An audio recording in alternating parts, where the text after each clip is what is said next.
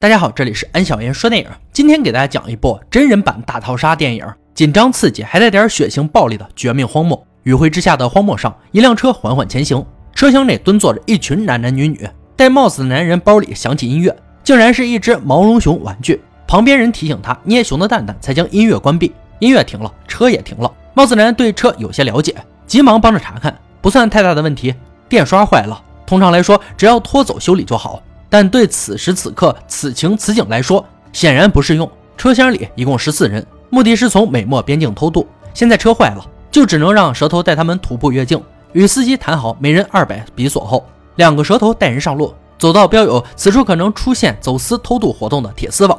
蛇头提醒众人，进入美国境内后一定要小心。越过铁丝网，刚没走多远，远处传来一声枪声。蛇头一愣神，赶紧出声带着众人逃窜。开枪的人是一位年过半百的猎人。射出的子弹打死了一只野兔，如惊弓之鸟的偷渡客们实在跑不动，只能原地休息。帽子男看到黑衣男子对身边的女人动手动脚，遭到拒绝。都什么时候了，还不忘调情，可真心大。路见不平，拔刀相助，径直上前阻拦。黑衣男也是个怂包蛋，不声不响的起身继续赶路。走着走着，就分成了两个队伍，体力好的人在大舌头的带领下先行一步，后面四个体力不行的由小舌头负责，其中就包括怂包男和女伴。帽子男以及发型别致的绿帽男。边界不远处的公路上，猎人带着猎狗开着皮卡与警车相遇。他询问警察：“我早先通报往南四公里有偷渡客的行踪，你们有没有派人去查看啊？”警察微微一笑，给出否认三连：“不知道，我没有，别瞎说。”对这个答案，猎人也不意外。两波偷渡客的距离越拉越远，后面的绿衣男更是关键时刻掉链子。要我说，哥们儿，你这尿性，消停在墨西哥猫着不好吗？非要上来拼什么命？前面的大舌头估计也是这么想的，理都不理小舌头的呼喊，带着大部队一路向前。不多时，便走下山坡，步入一片空旷区域。这片区域怎么说呢？真像一片猎场。果不其然，落在后面的小舌头打眼一看，一辆皮卡车轮滚着黄土便冲了过去。开车的人不是别人，正是带着猎犬的猎人。捡起地上遗落的一块布，让猎犬细嗅。一人一狗很快就发现了大舌头领头的偷渡大队。猎人一脸狂喜，从车里掏出猎枪。打野兔哪有打人过瘾啊！来到山坡上，猛吸一口烟，手中猎枪枪口缓缓对准前方，瞄准镜对准大舌头，枪声一响，一发入魂。后面的偷渡客还没反应过来，便又是一枪送其见了阎王。剩下的偷渡客们终于是想起来逃跑，但在这空旷的猎场上又有什么用？惊慌失措，只能让猎人更加刺激。每次枪响，便有一人倒地不起，快跑、慢跑、蛇形跑都不管用，到嘴的猎物岂有不吃之理？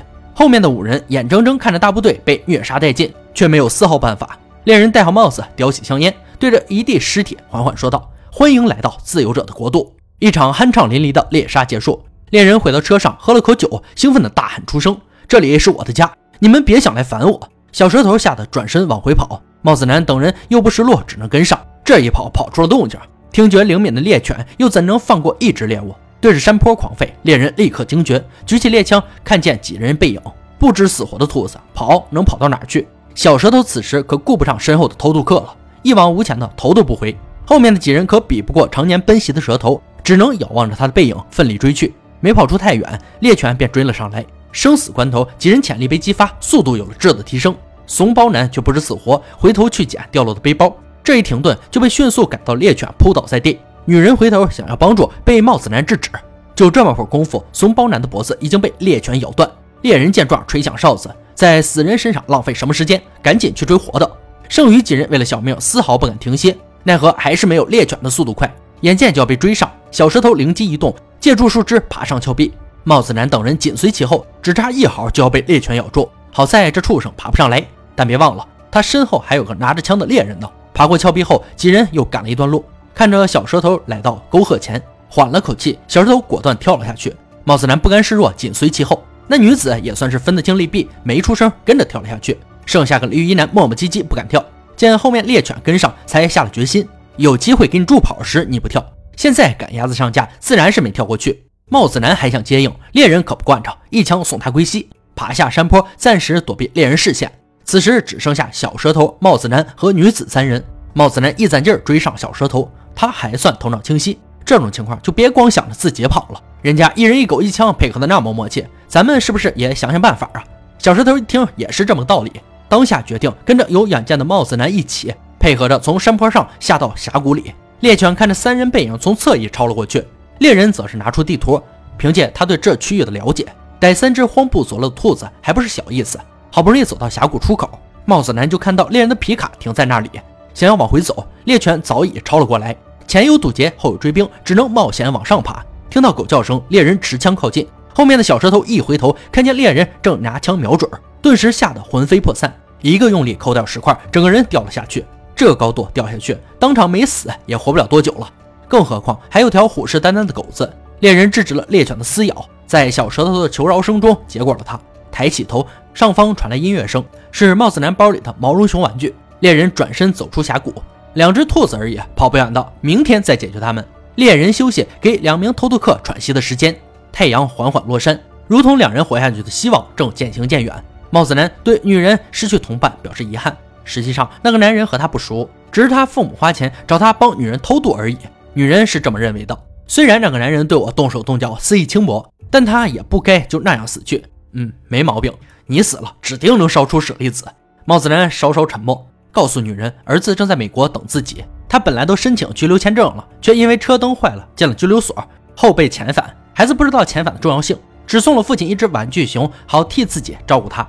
想子心切的帽子男只得踏上偷渡这条路。他也曾热爱这片自由的国度，但现在不爱了。次日一大早，女人上了个厕所，回去时遇见了响尾蛇。这种领地意识极强、毒性不输眼镜王蛇的毒蛇，可以说是荒漠里的王者。安哥的朋友仙人球有过关于毒蛇的解说。感兴趣的粉丝可以点击右上角支持一下。安哥先提前谢过大家了。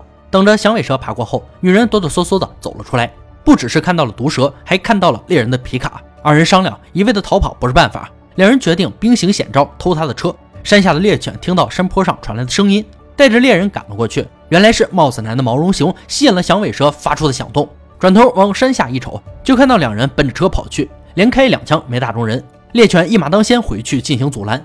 但还是没有帽子男敲门的速度快，顾不上搭理车外的猎犬，拽出引线把火点着，在猎人回来之前发动了车子。帽子男和女人兴奋的大叫出声，结果乐极生悲，猎人一枪就射中了女人的肩膀。要说这子弹也没打中帽子男，但他就是把车给开翻了。真是给你机会你不中用啊！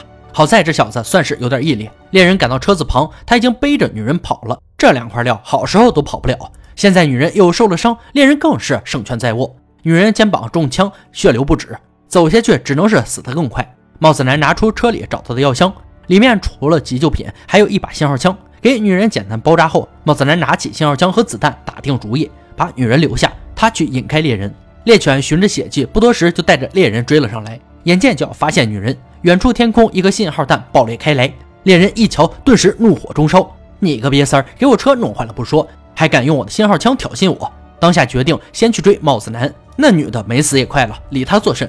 帽子男甚至往空旷地儿跑就是个死，索性一咬牙钻进了仙人掌林。猎人视线受阻，没机会开枪，只能派猎犬先行追去。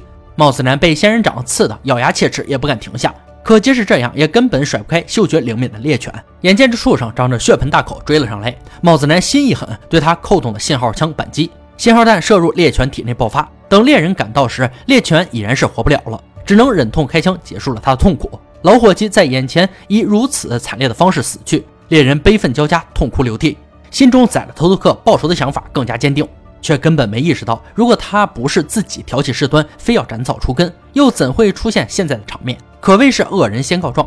跑下山包的帽子男看到警车疾驰而过，连呼带喊，用出了吃奶的力气，哪怕让警察逮住判刑，也比让身后的杀人狂魔宰了强啊！可惜警车根本没有停下的意思，猎人的枪声再度响起。不知是心思乱了，还是想多玩弄一会儿猎物，连开数枪都没有命中帽子男。二人你追我赶，来到了大岩石处。帽子男验证了“狡兔三窟”这个说法，围着大岩石兜兜转转，愣是没被发现，还迫使愈发焦急的猎人露出了破绽。帽子男瞅准时机，直扑过去。二人双双从大岩石上坠下，猎人被摔断了一条腿。帽子男抢到他前面，拿到猎枪。要说这猎人也是能屈能伸的人物，枪没拿到，果断跪在地上求饶。当猎人变成猎物。所表现出来的恐惧远超原本的猎物。帽子男终是没有扣动扳机，但是也没有圣母心爆发去救猎人。他拿着猎枪渐行渐远。